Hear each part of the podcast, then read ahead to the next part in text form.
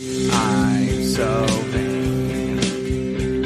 I'm pretty sure this song is about I'm so vain.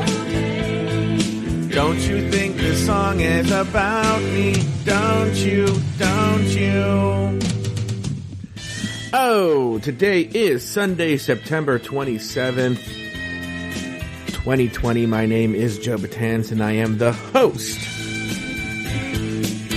of the show known as This Joe Betance, a show where I, Joe Betance, talk to you, the listener, about everything that's going on in my life. And today, things happened.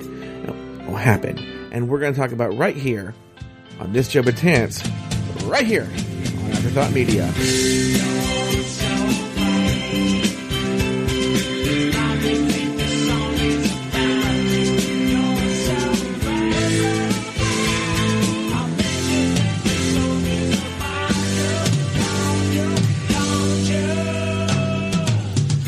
Like I said at the top of the show, the name of this show is This Joe Betance, and today is the episode that covers everything that happened on Sunday, September 27th, 2020, in the life of me, Joe Betance. I'm the guy in this Joe Betance. What's funny is today on paper, not much happened, but yet so much happened.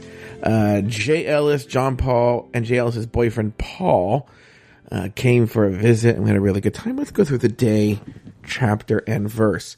Um, one of my favorite things in the world, and it happens now frequently. My well, let me jump back a little bit. My favorite time of day, I would say, is between. I don't know what the rough start time is, but definitely like 2 or 3 a.m. to 5 a.m. That weird night. That is night, you know? My favorite time of day. But I'm rarely ever up during that time of day because I am sleeping. Um, isn't it so weird that for like eight hours we're just unconscious? That's so weird. I thought about it right now. It really hit me that for most of the time I'm just literally unconscious uh, during that time. Anyway, um, but um, oh, you know, I had a well. How do I say this? I'm going to say something that gets covered later. Um, my girlfriend. This will get this will be explained later. My girlfriend Aiden uh, works at Starbucks, and sometimes he has to open the store, and he has to be there at 4:30 a.m. And one of my favorite things to do, he he finds it difficult to understand this, but he enjoys the benefit of it. I love waking up early with him and talking to him on his way into work. I love it. I love it more than anything. It is one of my favorite things to do. He has never asked me to do this. In fact, he's he's grown accustomed to it, so it's not a big deal now. But in the beginning, he was like, like surprised to the point where like, don't do this, please. That I wanted to do this, but I love it, and it's it's such a great thing because, you know, he gets to work, and then he likes to go to work about he gets he gets to show up like work about ten to fifteen minutes early. Sorry, I was yawning there. I'm actually recording this later than usual. Um, he likes to show up to like work like 10 to 15 minutes early so he can have coffee on his own, no matter what time of day he gets there. Even if like tomorrow he works at like 2 p.m. or something because he closes and he'll get there 15 minutes early so he can get in, get accustomed to all that stuff. And so like by four, I think he worked at 445 today. No, no, he worked at 430. So by 420, uh, he said goodbye and I went right back to sleep and I sleep so well. I sleep so well after I talk to him. And what's so funny is we're both so tired at that time. He hasn't had his coffee yet. He's exhausted. I'm, um, you know, barely waking up and conscious and we have like the most, uh, dead conversation there. We talk, but it's like, Oh, really? You did that? Oh, that's so great. Blah, blah, blah, blah. One of the things we talked, I don't know if it was when he got, because he got, he only, he only worked till eight thirty in the morning, so he called me at eight thirty two, not eight thirty two at that time. He called me at eight thirty as well on his way home. And uh, what's interesting is I just slept pretty much close to that time, you know? And, uh, it's a great sleep. Oh, I got, I get such a great sleep after that 4 a.m. call. It's weird. It's almost a weird way of, of guaranteeing me great sleep. Uh, but in one of those calls, either the first one or the second one today, uh, I told him, and I don't know why this came up, that I would think it'd be so cute to call him my girlfriend. And he said that he would think it's cute too, because he sees himself as gender fluid. And what's funny, and I don't know if I've ever talked about this on the show before, but but uh, I also see myself as gender fluid, in a, and I guess in my own way. What I mean is, I mostly identify as male, but the fluidity comes with in any sort of like um, group of women of which I'm a part of. Like I have a few f- groups of friends where they're all women, and then I'm the male. Um, I see. I don't see myself as a male in a group of women. I see myself as another female in the group. And I think that's where my gender fluidity comes in is like when I'm talking to Chris and Mercedes, I don't see it as Mercedes talking to her husband and her male friend. I see it as Mercedes and her girlfriend talking to her husband. It's really very bizarre. And that's why I think there there is a fluidity to gender fluidity. It's not even strictly that male. It's it's beautiful. So um, yeah, I love. I mean, I'm not going to always call Aiden my girlfriend, but um, yeah. So we had that call today. So it was 4 a.m. call, 8:30 a.m. call, sleep in the middle. Uh, then I woke up and uh, talked to Aiden, and then after that um, was uh, I had to go with my father to the supermarket to get some a few things for our regular Sunday brunch. Then we had said Sunday brunch and it was very nice. It was, it's been a very nice. It's going to heat back up tomorrow, but it's been a very very nice weather here in California, Southern California, for the past uh, couple of days for the weekend. And so we sort of relished in that great weather, and then um, I came in and I did Drag Race Holland. I don't think I've completely cracked the code for Drag Race Holland, but today's episode was evidence for me that we're going in the right direction uh, for Drag Race Holland. And so, uh, yeah, that was uh, a really. It, but I'm telling you, it took a lot of work. This is, I think, for those of you who listen to Drag Race Holland, I'm talking nonstop while the episode airs, and it's meant to be audio that you can listen to while you watch the episode. So it corresponds with what you're seeing on the television, but yet has to be uh, extra for for what you're seeing. So not I, the first week I was doing a lot of play by play, but nobody wants play by play. They want commentary. And so to build up that commentary and prepare for it, believe it or not, you can't just totally go in and ad lib it. Today, when I recorded it, it was the third viewing that I had of this episode. Because I had to watch it once casually, then watch it again and take notes and and uh, do research and go on Reddit and do all that, and then I actually had to watch it again for a third time and record the show. It's more than I watch for any other Drag Race show, so it's um it's quite a bit of work, but um I think it's coming together, and I think I think ultimately it might be the way you do the foreign language shows. Is is you do a, sort of a a, a live uh, commentary track that people can listen to. So we recorded that, and then I had a little bit of a break to take a shower and get ready for other people because Jay Ellis and John Paul were coming at well, respectively, two p.m. and two thirty p.m. Um, so I asked John Paul to get here at two jail to get here at 2.30 uh, for a number of reasons. One, I wanted to spend some time with John Paul uh, before Jay Ellis got there, and it turned into a group thing. And then also, um, it made it just easier so that when Ellis gets here, the party's here, everyone's here. Let's do this, you know? And uh, so, um, when I uh, oh, so when John, so I was getting ready for that, then Lori and I did uh, a very quick version of Fat Camp because she had to go somewhere to visit her dad, and I had to get ready for Jay and John Paul. And then I only had a few minutes after recording Fat Camp, and then Jay Ellis and John Paul arrived. John Paul arrived first, and like I said, he now let me tell you all the preparations that came beforehand. So Jay Ellis and his boyfriend take these uh, pandemic precautions very seriously, as do I. I would say they say they take them just as seriously, if not more seriously, than I do. Okay, same with John Paul.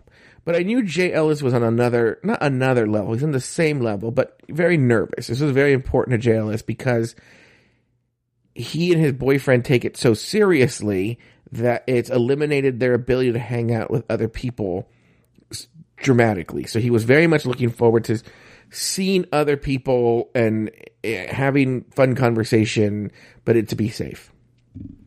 And luckily, my parents have a very spread out backyard, and so I. But I wanted to make it extra, extra, you know, uh, comforting for him. So I don't know if I ever talked about this, but a, few weeks ago on Amazon, I just I don't know how I came upon this. They had uh, hand sanitizer for sale, or uh, I got it for a really good price, and I thought it was going to be four like conventional sizes of hand sanitizer, but instead it was these gigantic bottles of hand sanitizer. Like they were ginormous bottles of hand sanitizer. And so I went and bought another round. They'd sold out, and then the, another round popped up, and I bought those. So I have a lot of hand sanitizer, I have enough to last me for a very long time. And um, I put that out there. I had masks, and I wore a mask. And um, John Paul and I hung out, had a really good time catching up. We were talking about show business stuff, and then Jay Ellis showed up. And Jay, you know, uh, th- today's hangout was brought to you by Dr. Fauci. And that's actually how the, even the idea of hanging out came about because um, there was this article that I found. The article is actually kind of old. I think it's from like July, but I just recently came across it where um, people, uh, the, the, the, I think it was the Washington Post, asked Dr. Fauci and about four or five other uh, uh, disease experts. Um, not all of them were doctors, but disease experts. Um, what they do in their in their normal lives during this pandemic, like, and ask them very basic questions. How do you go to the grocery store? How do you have people visit and stuff like that? And so Dr. Fauci talked about uh, what he does to when he has visitors. First of all, he only has people that he trusts are keeping safe. They only do it outdoors. Uh, they wear masks when they're not eating. They sit six, at least six feet apart. And they also bring their own food, or if he buys the food, he makes sure each meal is packaged individually. So, uh, John Paul, as much as I told him we were all going to be eating, John Paul ate at his, his mother's house, so he didn't bring any food. Jay Ellis and his boyfriend brought their own food, but they also brought some pastries for everybody. And then uh, I got a sandwich at Jimmy John's. Yeah, I didn't, I didn't go fancy. They went to a fancy Cuban bakery. I went to Jimmy John's. By the way, the sandwich at Jimmy John's was so good. Anyway, um, so they um they were they, they jails and it was just I'll be honest with you it was everything that I needed. It was, I wish I could do it once a week. I really do. Uh, the right now, the plans are, you know, Jay Ellis's bosses are leaving for, uh, a very, very, very long stay in Europe, uh, coming soon. And so they want him to stay at their different properties just to check in on them, make sure they're okay and safe and, you know, uh, people know, know that someone's living there because be gone for a long time. So uh, Jay and Paul invited me and John Paul to the Palm Springs one uh, sometime in end of October, early November. And uh, so we're going to take him up on that offer, I believe. And um, yeah, but anyway, I wish I could do it once a week. Um, I don't know. I only, I really only trust John Paul. I guess maybe I can go see Mercedes in a week or two. We shall see. Um, but just, just seeing other people, having a change of scenery and, uh, and being able to have a conversation. And it, there's something, I know we have these podcasts, I'm talking to people all the time. There is something about a face to face conversation. Uh, that it, that was the recliner. Whenever you hear weird noises, usually the recliner of death. There is something about a face to face conversation that you just can't be beat. It's that human contact that I've missed so much and that I get so rarely. I mean, obviously I have it with my parents, but just to have a different set of faces, you know, who talk about different things, uh, who are your contemporaries and with the same interests. It was just, it was a lot. We, that we laughed. Oh my God, we laughed so much. And, uh, it was a really, really good time had by all. Fantastic. Uh, I wish that there were, was any funny takeaways. Let me tell you what the big takeaways were. Uh, Jay Ellis uh, uses uh, Avon's Oh So Soft uh, moisturizer because it's a natural mosquito repellent. Uh, Jay's boyfriend Paul revealed something about Jay's old boss, not the current boss, that I don't think Jay wanted anyone to know, and that was funny because Paul told some tales out of school. Uh, John Paul, you know, we talked, we gossiped a little bit about celebrities, you know, our little celebrity gossip. And, uh, I don't know, it was really, really fun.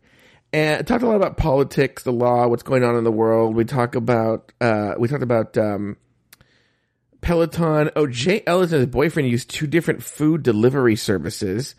And so we were talking about the merits of that uh, I don't know. The topics just switched so much, going back and forth, and it was like they. I don't think they left until like six thirty, so they were here for three or four hours, maybe six or six thirty. I think closer to six thirty though. Let's say six though. So they were here for three and a half hours. So a lot of convert and just nonstop talking and conversing and stuff like that. Great time. So then they leave and my parents had gone to see my brother in the meanwhile, but then they had arrived back. So Jay got to meet Betty and I think he was very excited about that. And, um, uh, very briefly they waved to each other. And, uh, you know, what's funny is, I think I told that story, but she thought they would want to, so she was like, so Jay asked for her autograph and she laughed.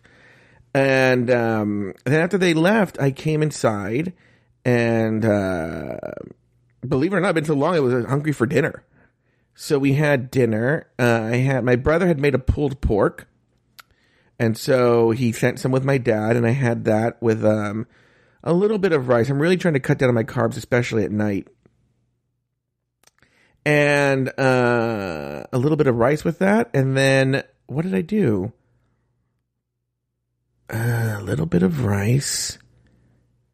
And um, oh, then afterwards, my parents told me that my niece Lucy was really sad that she hadn't played Animal Crossing with me and that she wanted to play Animal Crossing with me. So I played Animal Crossing with her for about half an hour to an hour.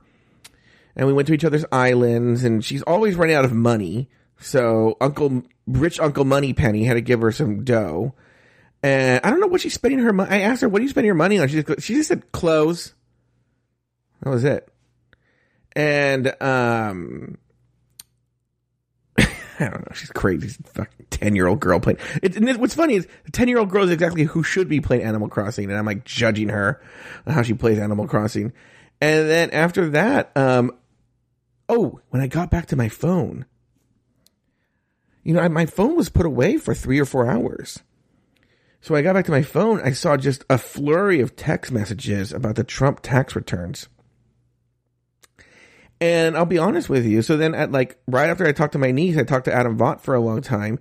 And then after that, I just read the Trump tax return article, the actual real full length article, which I think I almost kind of want to read again because there's so much information it was difficult to digest the whole thing. But man, what a fucking beautiful masterpiece of journalism and just well written and just taking him down point by point. The the tragedy is that it's only going to be playing to an echo chamber because the only people who will actually read that entire article are people who already hate Trump.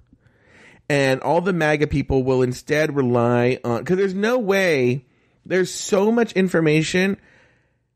The liberal media will only rely on the more sensational parts when there's a lot of stuff in them that's very damning, that just isn't sexy from a media perspective. And, uh, oh, there's music. And then Fox, the conservative media, will just spin it at what a great businessman Donald Trump is. But if you actually read the article, he's a terrible businessman, and is uh, what a it, it's frustrating and yet so exhilarating. Anyway, we're going to do it for today's episode of this Joe Betance. We will see you guys tomorrow right here on Afterthought Media.